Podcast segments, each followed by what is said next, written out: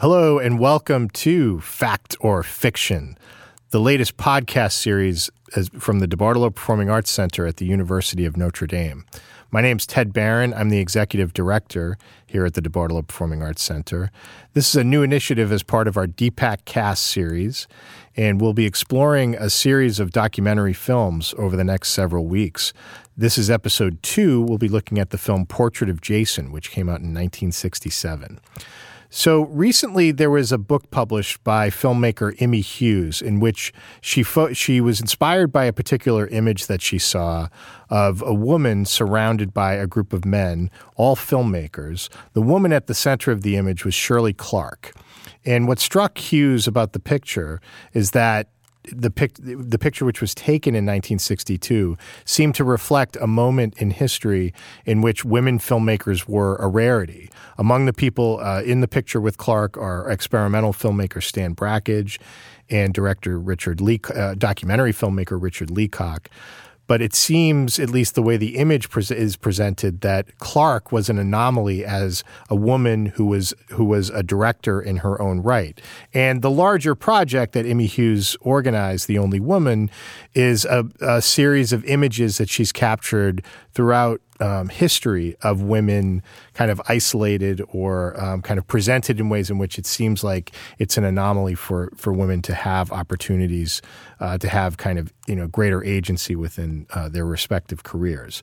Shirley Clarke, interestingly, is someone who uh, on the one hand, you know, really was a trailblazer for women uh, in terms of you know what she was able to accomplish as a filmmaker, but also helped other women along the way in in the work that she did. Um, she's associated uh, with uh, several different movements of, of independent film, in, uh, beginning in the 1950s and, and, into the 1960s. In particular, American experimental film in the post-war era, as well as uh, direct cinema, which we talked about in our last episode as a thread related to the French cinema verite movement, um, an important kind of development in documentary film history where American filmmakers start to embrace a more observational style of, of documentary film practice. Shirley Clarke herself came from a background as a dancer, and uh, it's notable that her fir- some of her first films are referred to as cine dance works, films like Dance in the Sun, Bullfight, and A Moment in Love, which combine traditional documentary footage with more abstract visions of choreography. So, kind of this intersection between experimental approaches with, uh, with documentary practice. Her film In Paris Parks came out in 1954, which is a documentary portrait of French children um, just sort of ha- enjoying an afternoon. Um, this, uh, this work in particular brought her to the attention of Willard Van Dyke. Uh, Van Dyke was a central figure in uh, the New York based leftist documentary movement um, you know, which included um, associates of the Film and Photo League and and other uh, notable organizations uh, that were very politically committed in their um, in their own documentary practices.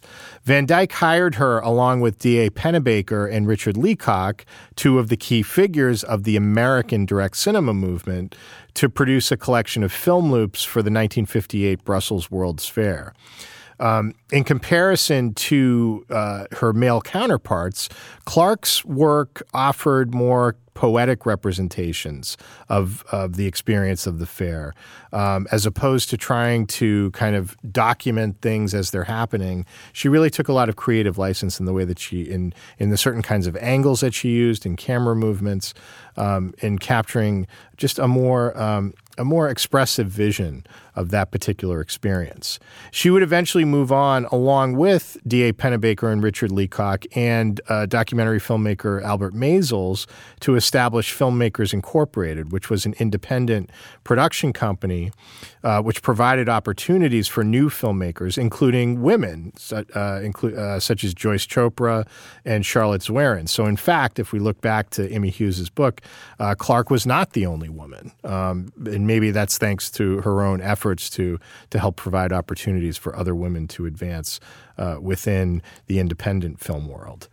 She continued to move between experimental filmmaking and nonfiction filmmaking practices throughout the end of the 1950s. Some of her notable works include the abstract expressionist film Bridges Go Round and the documentary um, Skyscraper. She also produced a wonderful uh, short film for UNICEF uh, titled A Scary Time, uh, which was uh, a kind of a, a portrait of children celebrating Halloween. It's a really lovely piece.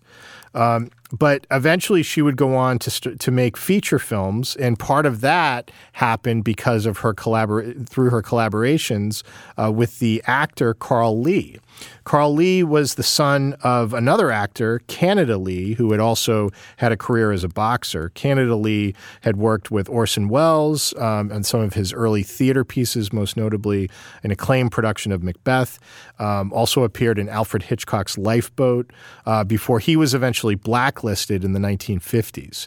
His son, Carl Lee, started out as an actor, um, and probably his most notable accompl- uh, uh, accomplishment relative to the story of Portrait of Jason, it was the uh, his uh, his work in the stage play The Connection. Uh, the Connection was a play by Jack Gelber, uh, which uh, gained a lot of attention for its its its more uh, uh kind of experimental approach to theater. Um, Shirley Clarke became interested in this piece um, and actually in developing the piece into uh, for a film adaptation, which she would then go on to direct in 1960, with Carl Lee reprising his stage role. Um, uh, from the theater piece to the film. And in the course of making the film, uh, Lee and Clarke developed a very close uh, personal relationship as well as a professional relationship. Uh, Lee's career as an actor uh, continued uh, throughout the 1970s, uh, but in some ways he was kind of his own worst enemy thanks to sort of struggles that he faced uh, with drug addiction, uh, in particular heroin. he eventually died due to AIDS related complications in 1986. But going back to when Lee and Well and Clarke first connected, uh, they followed up their work on the connection uh, with a neorealist uh, feature film, The Cool World, uh, which cat which was cast most, mostly with non-professional actors, with the exception of Carl Lee, who appears in the film. Um, that film uh, had it's had a series of problems in terms of uh, distribution and access uh, and being made accessible to audiences. So uh, Lee and Clarke were kind of cautious uh, in moving forward before they tried to embark on their on their next collaboration or their next notable collaboration, which many consider to be their most ambitious work, the film Portrait of Jason. Uh, Portrait of Jason was produced independently um, without any kind of institutional support um, Clarke used, uh, she was able to acquire a surplus of film stock from a friend uh, who worked at NBC television so that she would have um, uh, plenty of uh, film stock available for the scope of the project, which she uh, uh, set out, established in a kind of unusual fashion. The film was record. The film was filmed, I should say, over a period of 12 hours in Shirley Clarke's apartment at the Chelsea Hotel in New York City. Now, it's important to note that the Chelsea Hotel in, 19, in 1967, which is when the film was ultimately released, uh, was kind of a hotspot for lots of folks associated with um, kind of various art scenes uh, in New York at the time. Uh, several of the of the people uh, kind of associated with the the uh, the factory and, and Warhol's um, uh, entourage uh, lived at the Chelsea Hotel. Uh, actors, artists, writers. Um, it was a pretty um, pretty amazing place to be, and if you were somebody who was interested in kind of the New York creative community.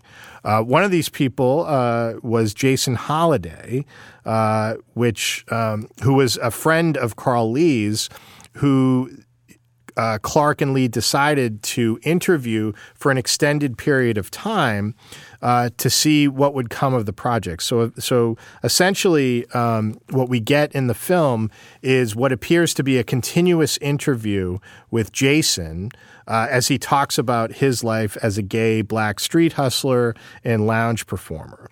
Um, now, as a as a project that has that kind of scope, it may seem kind of challenging in terms of focusing specifically on that one person's experience. But the way in which uh, Clarke and Lee construct this uh, is such that um, it actually poses some really fascinating questions about documentary representation. So Shirley Clarke intended the film to be a, a, kind of response to what she called the flaws in thinking about cinema verite. We talked uh, about cinema verite in our last episode, um, in in recognizing that the accomplishments of the cinema verite movement were kind of an assertion of documentary as having this this new way of approaching uh, its engagement with the historical world um, and presenting images in a way that just seemed to have a greater degree of authenticity than had been achieved before. But Shirley Clarke uh, wanted to kind of challenge that um, that approach because while she was familiar with many of the films and filmmakers associated with the movement, she also saw some of its limitations. So she said that if you take 12 days of shooting and edit only the climax points, you get crap. My theory was you don't take out the boring parts, the way someone reaches those climaxes or an idea or whatever. Jason is two hours of real time, not film time. The film took 12 hours to make because we had to stop every 10 minutes to load the cameras. The result is both a document of an individual performance and a performative act in its own right. So, as as Shirley Clarke acknowledges, this was a project that took um, a very long evening at the Chelsea Hotel, twelve hours of shooting, from which they ultimately decided to edit uh, footage to get the one hour and I believe 45 minute uh, version that, uh, that we see in the feature film. Uh, the shooting style is deceptively simple. Uh, Shirley Clarke and Carl Lee are off camera uh, questioning Jason, uh, asking him to tell sto- uh, specific stories about his family, his experiences as a performer, his relationships um, you know, all sorts of anecdotes which suggest a, a kind of an intimacy uh, between the filmmakers uh, and and their subject. Many of the shots capture Jason in a very tight close up. Uh, camera movement is very minimal, uh, really only following Jason as he as he moves around uh, the space of the room in which they're filming, uh, which is also severely limited in that he never crosses the 180 degree line established by Clarke and Lee.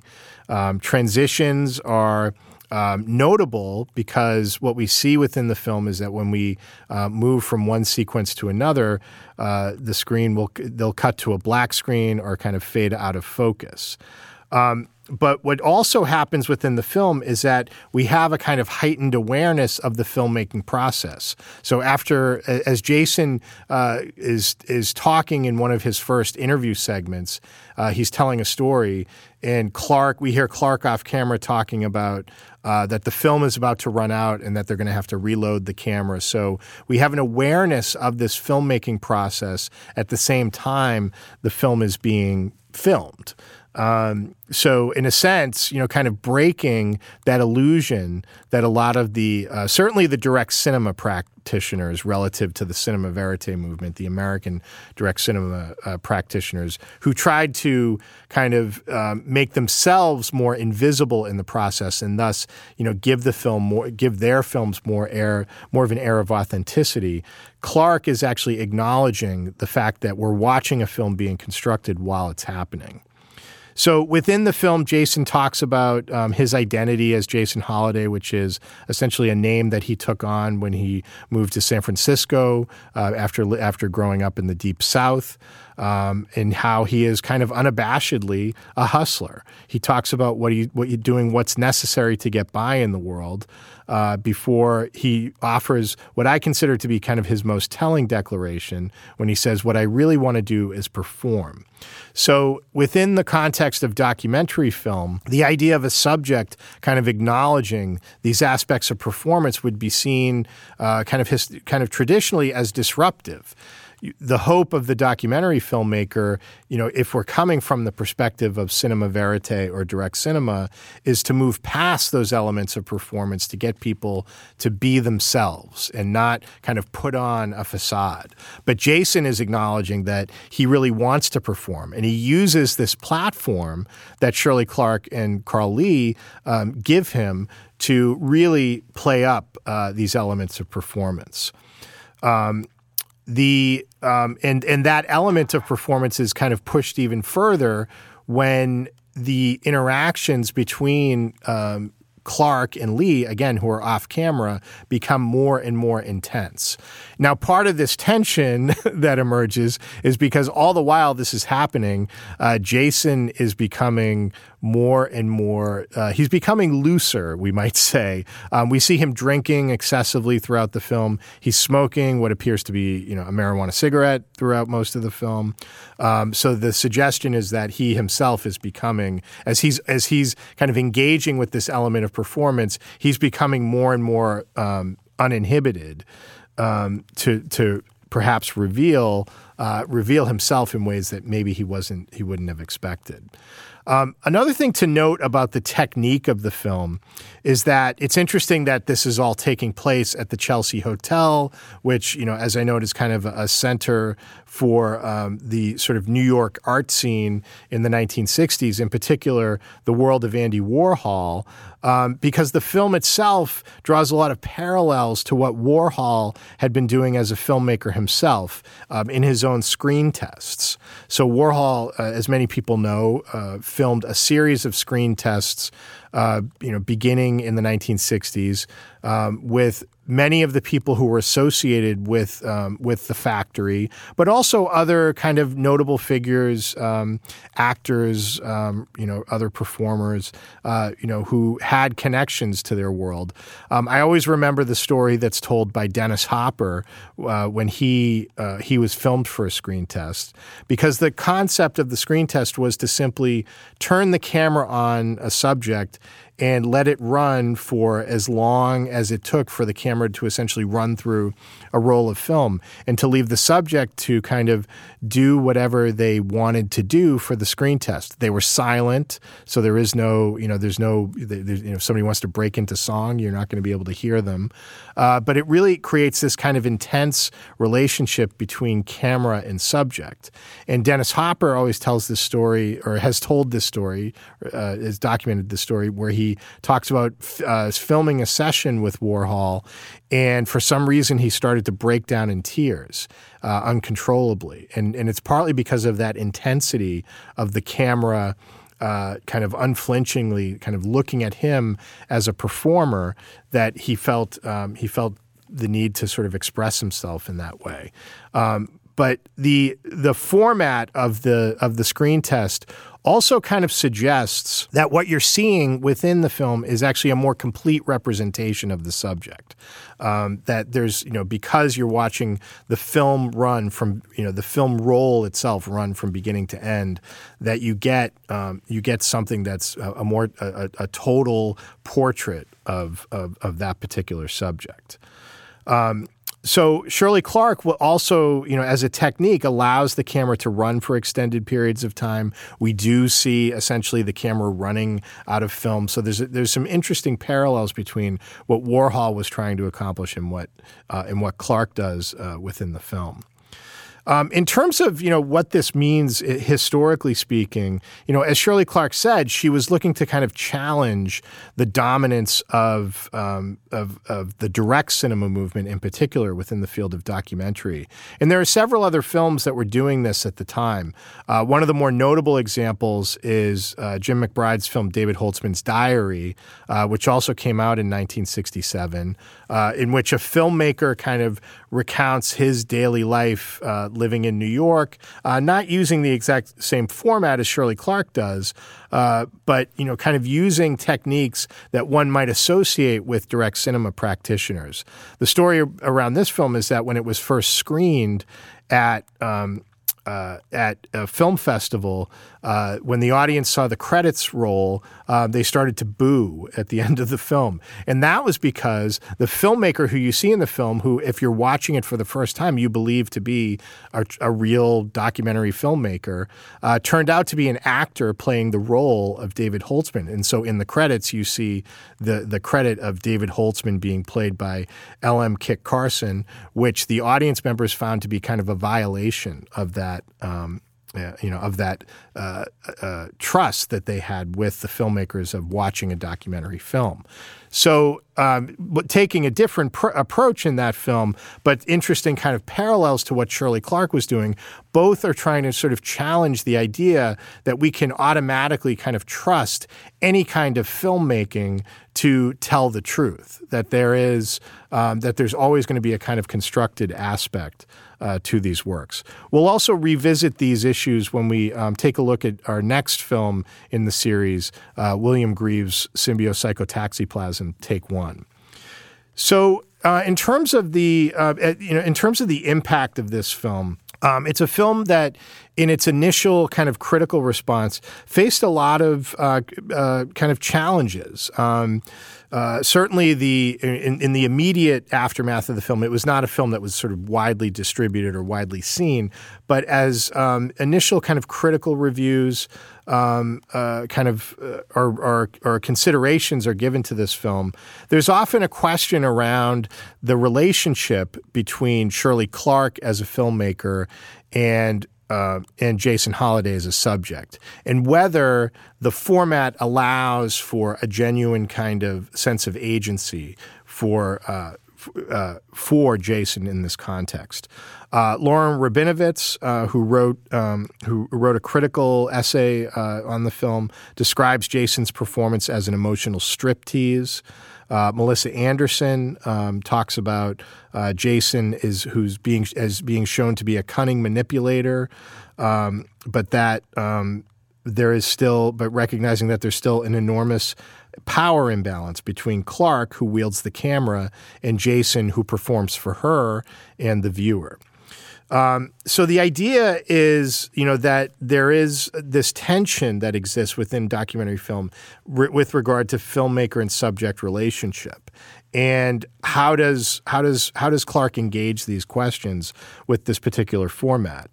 Um, my take is that you know they they Clarke and Lee both situate situate themselves as subjects within the film, which ultimately kind of challenges their own authority. We we know that their presence is there, and we see, and we can as we follow the through the course of the film, there's a kind of back and forth uh, between uh, the filmmakers and their subject. Um, in some cases, it's very playful. At other times, there's there's more tension.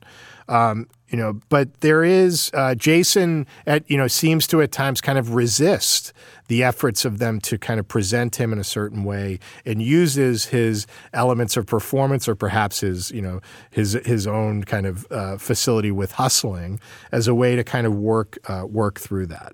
So it's a really fascinating portrait. Uh, to use the to reference back to the title of the film, um, in that uh, we see a perspective of a certain um, lifestyle that really wasn't commonly portrayed, uh, whether it's you know kind of intimacy about what black life was like in America in the 1960s, what gay life was like uh, during that time, um, but also in the way that it kind of uses this technique to really get in deep at um, uh, in in terms of uh, how the interview process both um, is can be incredibly revealing, but also um, uh, complicated in terms of how uh, we can perceive, um, you know, the the information that gets revealed to us through that process.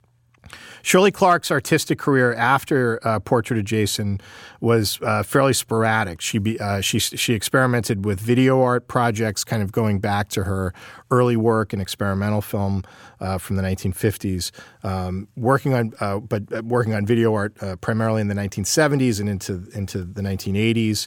Um, in 1985, she directed what ended up being her final feature film, Ornette Made in America, which is a portrait of jazz musician Ornette Coleman, and uh, sadly passed away in 1997 after a battle with um, Alzheimer's disease. Um, her work again was really um, was largely unavailable. Um, I know my own interest in Shirley Clarke um, had been complicated by you know this the, the, the inaccessibility of many of her films, um, not being sort of widely distributed. Um, and not available through kind of early channels for independent film distribution, whether it was home video um, or other resources.